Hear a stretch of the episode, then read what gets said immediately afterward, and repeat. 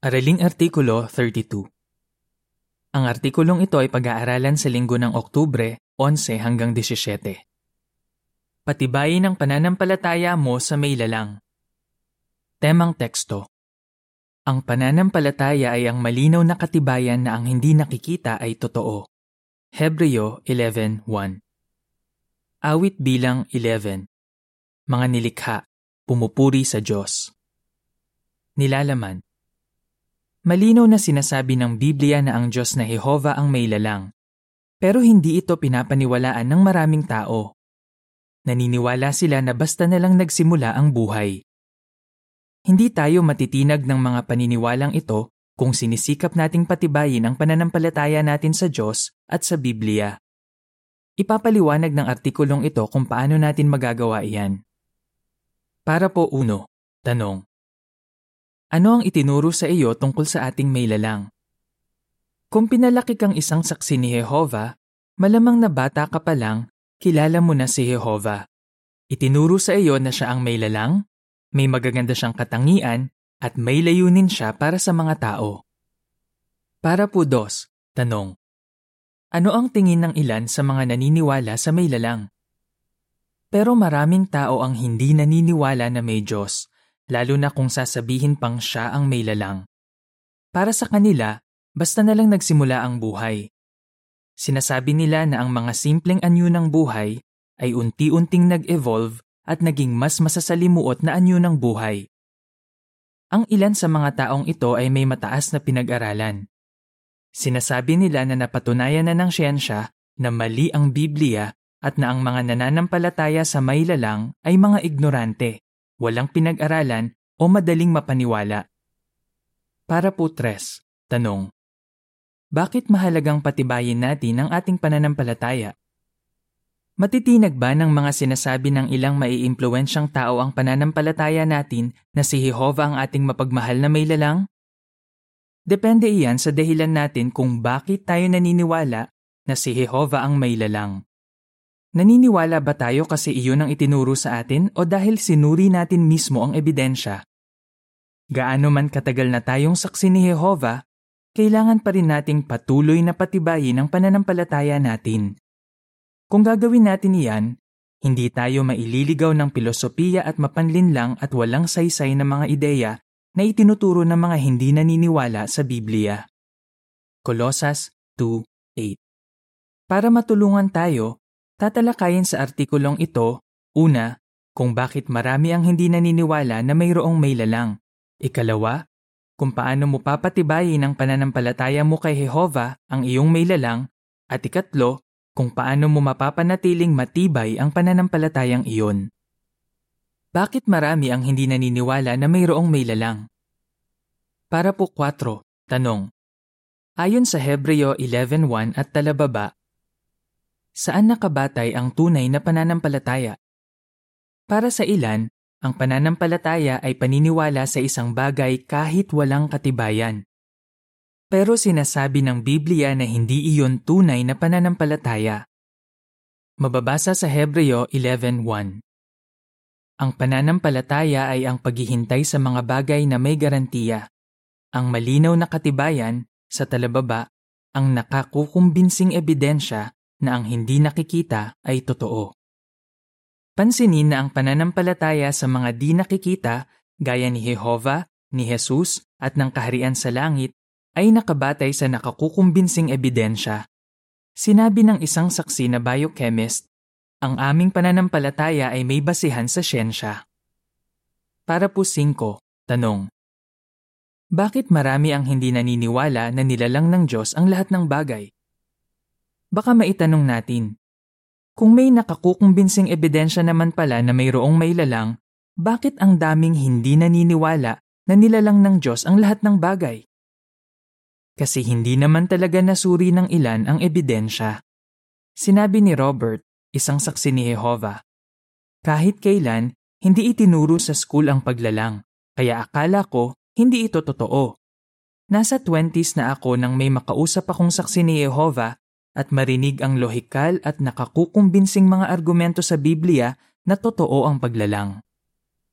Ayon sa talababa, Sa maraming pampublikong paaralan, hindi man lang itinuturo ng mga guro na posibleng nilalang ng Diyos ang lahat ng bagay.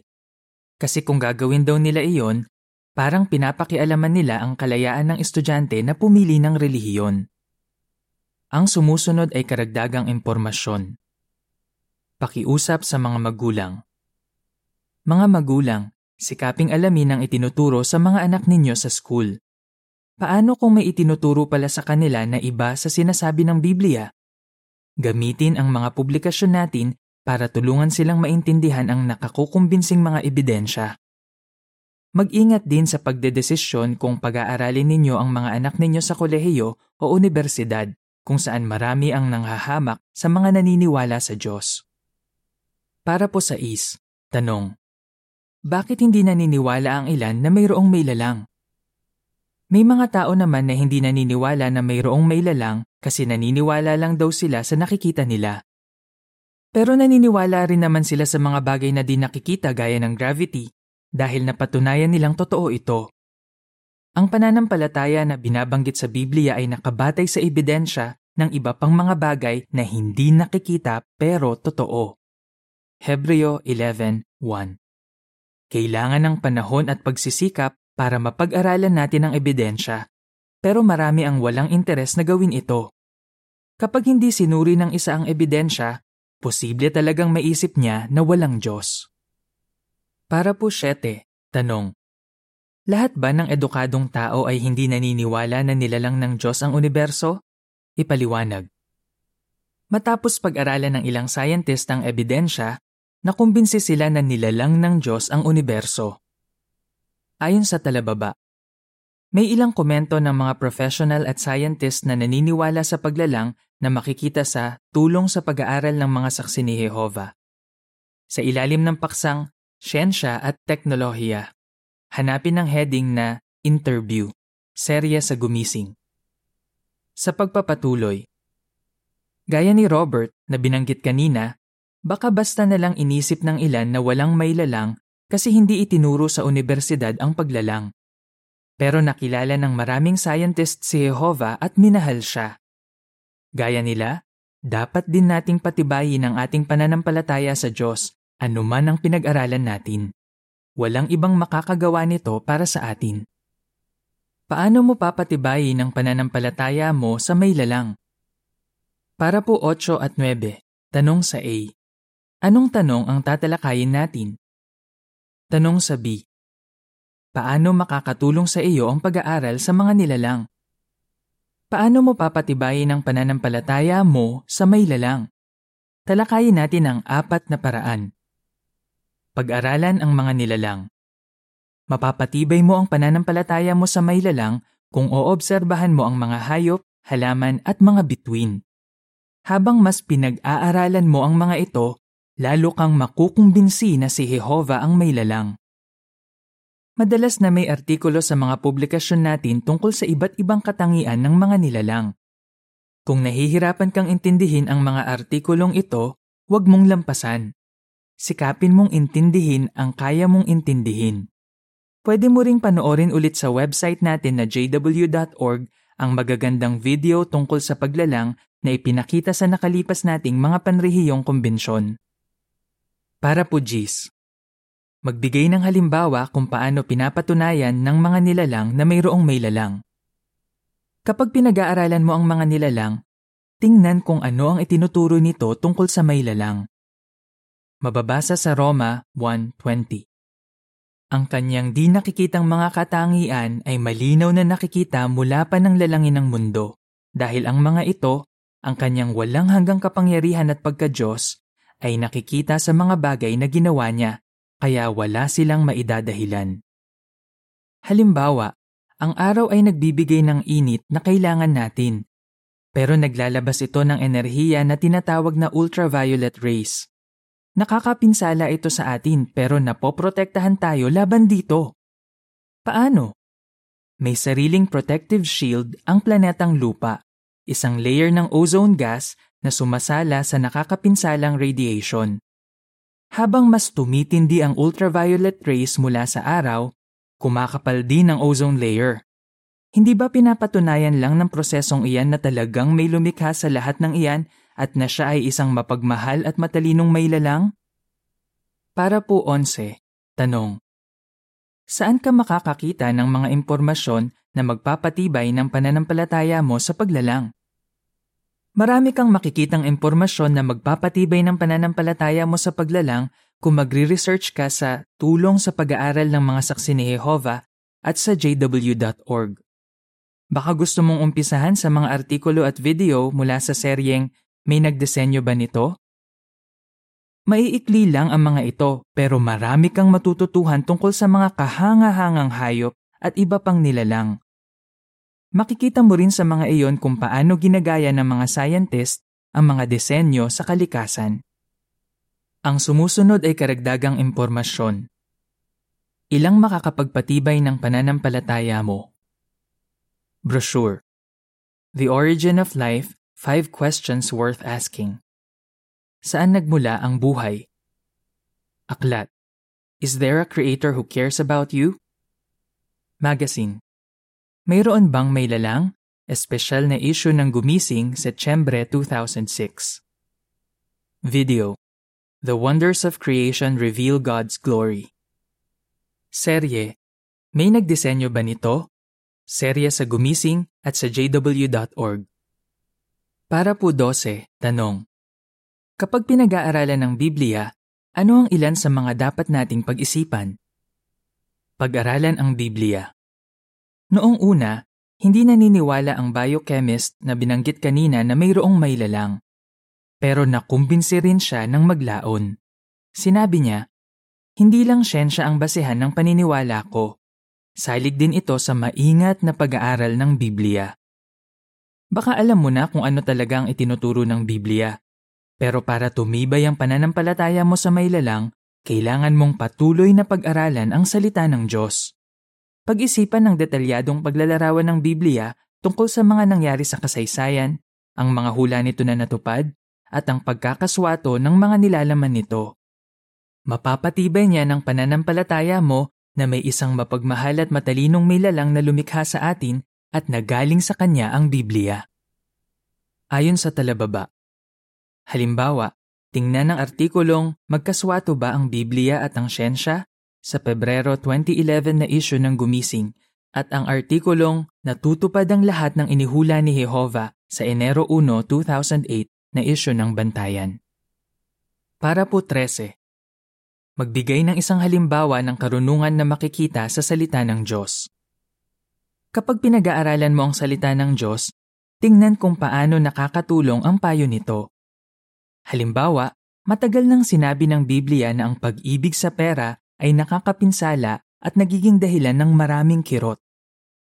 Unang Timoteo 6.10 Totoo pa rin ba yan hanggang sa ngayon? Sinabi ng aklat na The Narcissism Epidemic. Sa pangkalahatan, ang mga taong materialistiko ay di gaanong maligaya at mas nade-depress. Kahit ang mga nag-aambisyon pa lang na yumaman ay nagkakaproblema na sa kalusugan ng isip. Sinasabi rin nilang mas madalas silang magkasakit. Talagang malaking tulong ang payo ng Biblia na huwag ibigin ang pera. May naiisip ka pa ba na ibang prinsipyo sa Biblia na nakatulong sa iyo? Habang mas nakikita natin kung paano tayo natutulungan ng mga payo sa Biblia, mas lalo tayong magtitiwala sa karunungang inilalaan ng ating mapagmahal na may lalang. Kaya naman, magiging mas masaya tayo. Para po 14, tanong. Ano ang matututuhan mo tungkol kay Jehova habang pinag-aaralan mo ang Biblia? Mag-aral na ang tunguhin ay mas makilala pa si Jehova. Habang nag-aaral ka, may mapapansin kang mga katangian na makikita rin sa mga nilalang. Ang mga katangiang iyon ay malinaw na katangian ng isang totoong persona at hindi basta imahinasyon lang. Habang nakikilala mo si Jehova, titibay ang pananampalataya mo sa Kanya, lalalim ang pag-ibig mo sa Kanya, at magiging mas malapit kayong magkaibigan. Para po 15, tanong. Paano ka makikinabang kung sasabihin mo sa iba ang paniniwala mo sa Diyos? Sabihin sa iba ang paniniwala mo sa Diyos. Mapapatibay nito ang pananampalataya mo. Paano kung may magtanong sa iyo kung talaga bang may Diyos at hindi ka sigurado kung paano mo sasagutin iyon? Maghanap ng paliwanag na batay sa Biblia sa isa sa mga publikasyon natin. Pwede ka ring magpatulong sa isang makaranasang kapatid. Tanggapin man o hindi ng kausap mo ang sagot ng Biblia, makikinabang ka pa rin sa pagre-research mo. Titibay ang pananampalataya mo at hindi ka maililigaw ng marurunong at matatalinong tao sa mundong ito na nagsasabing walang may lalang. Panatilihing matibay ang pananampalataya mo. Para po 16, tanong. Ano ang pwedeng mangyari kung hindi natin patuloy na papatibayin ang pananampalataya natin? Kahit gaano na tayo katagal na naglilingkod kay Jehovah, dapat na patuloy nating patibayin ang pananampalataya natin sa Kanya. Bakit? dahil pwede itong humina kung hindi tayo mag-iingat. Tandaan na ang pananampalataya ay nakabatay sa ebidensya ng mga bagay na di nakikita pero totoo. Madali nating nalilimutan ang mga hindi natin nakikita. Kaya sinabi ni Pablo na ang kawalan ng pananampalataya ay ang kasalanan na madaling nakasasalabid sa atin. Hebreo 12.1 Paano natin maiiwasan ang bitag na ito? Para po 17, tanong. Ano ang makakatulong para mapanatili nating matibay ang pananampalataya natin? Laging humingi ng banal na espiritu kay Jehova. Bakit? Dahil ang pananampalataya ay isang katangian na bunga ng espiritu. Hindi natin mapapanatiling matibay ang pananampalataya natin sa ating may lalang kung wala ang tulong ng banal na espiritu niya. Kung patuloy tayong hihingi kay Jehova ng banal na espiritu, bibigyan niya tayo nito. Pwede nating espesipikong ipanalangin, palakasin mo ang pananampalataya namin. Lucas 17.5 Para po 18, tanong. Ayon sa awit 1, 2 at 3, anong napakahalagang regalo ang mayroon tayo ngayon? Maging regular sa pag-aaral ng salita ng Diyos. Mababasa sa awit 1, 2 at 3. Sa halip, nalulugod siya sa kautusan ni Jehovah at ang kautosan niya ay binabasa niya ng pabulong araw at gabi. Magiging gaya siya ng isang puno na nakatanim sa tabi ng daluyan ng tubig, isang puno na namumunga sa panahon nito na ang mga dahon ay hindi nalalanta, at ang lahat ng ginagawa niya ay magtatagumpay.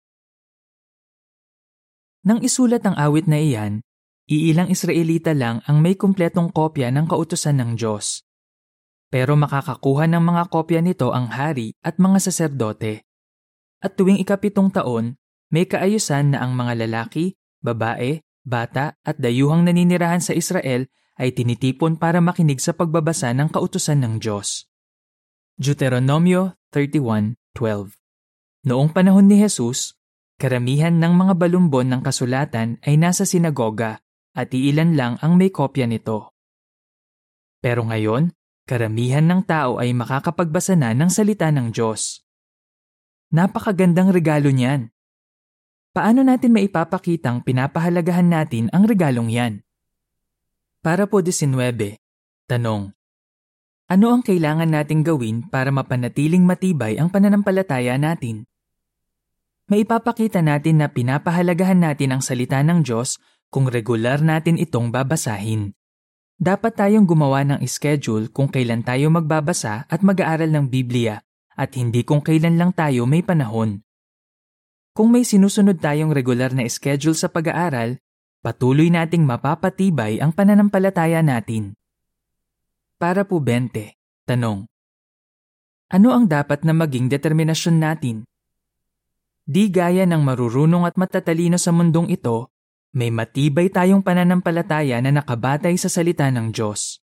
Mateo 11.25 Dahil sa pag-aaral natin ng Biblia, alam natin kung bakit patuloy na lumalala ang mga kalagayan sa lupa at kung ano ang gagawin ni Jehovah dito. Kaya maging determinado tayo na patibayin ang pananampalataya natin at tulungan ng mas maraming tao na manampalataya sa ating may lalang. At patuloy nating hintayin ang panahon kung kailan sasabihin ng lahat ng nabubuhay sa lupa ang pananalita sa Apokalipsis 4.11.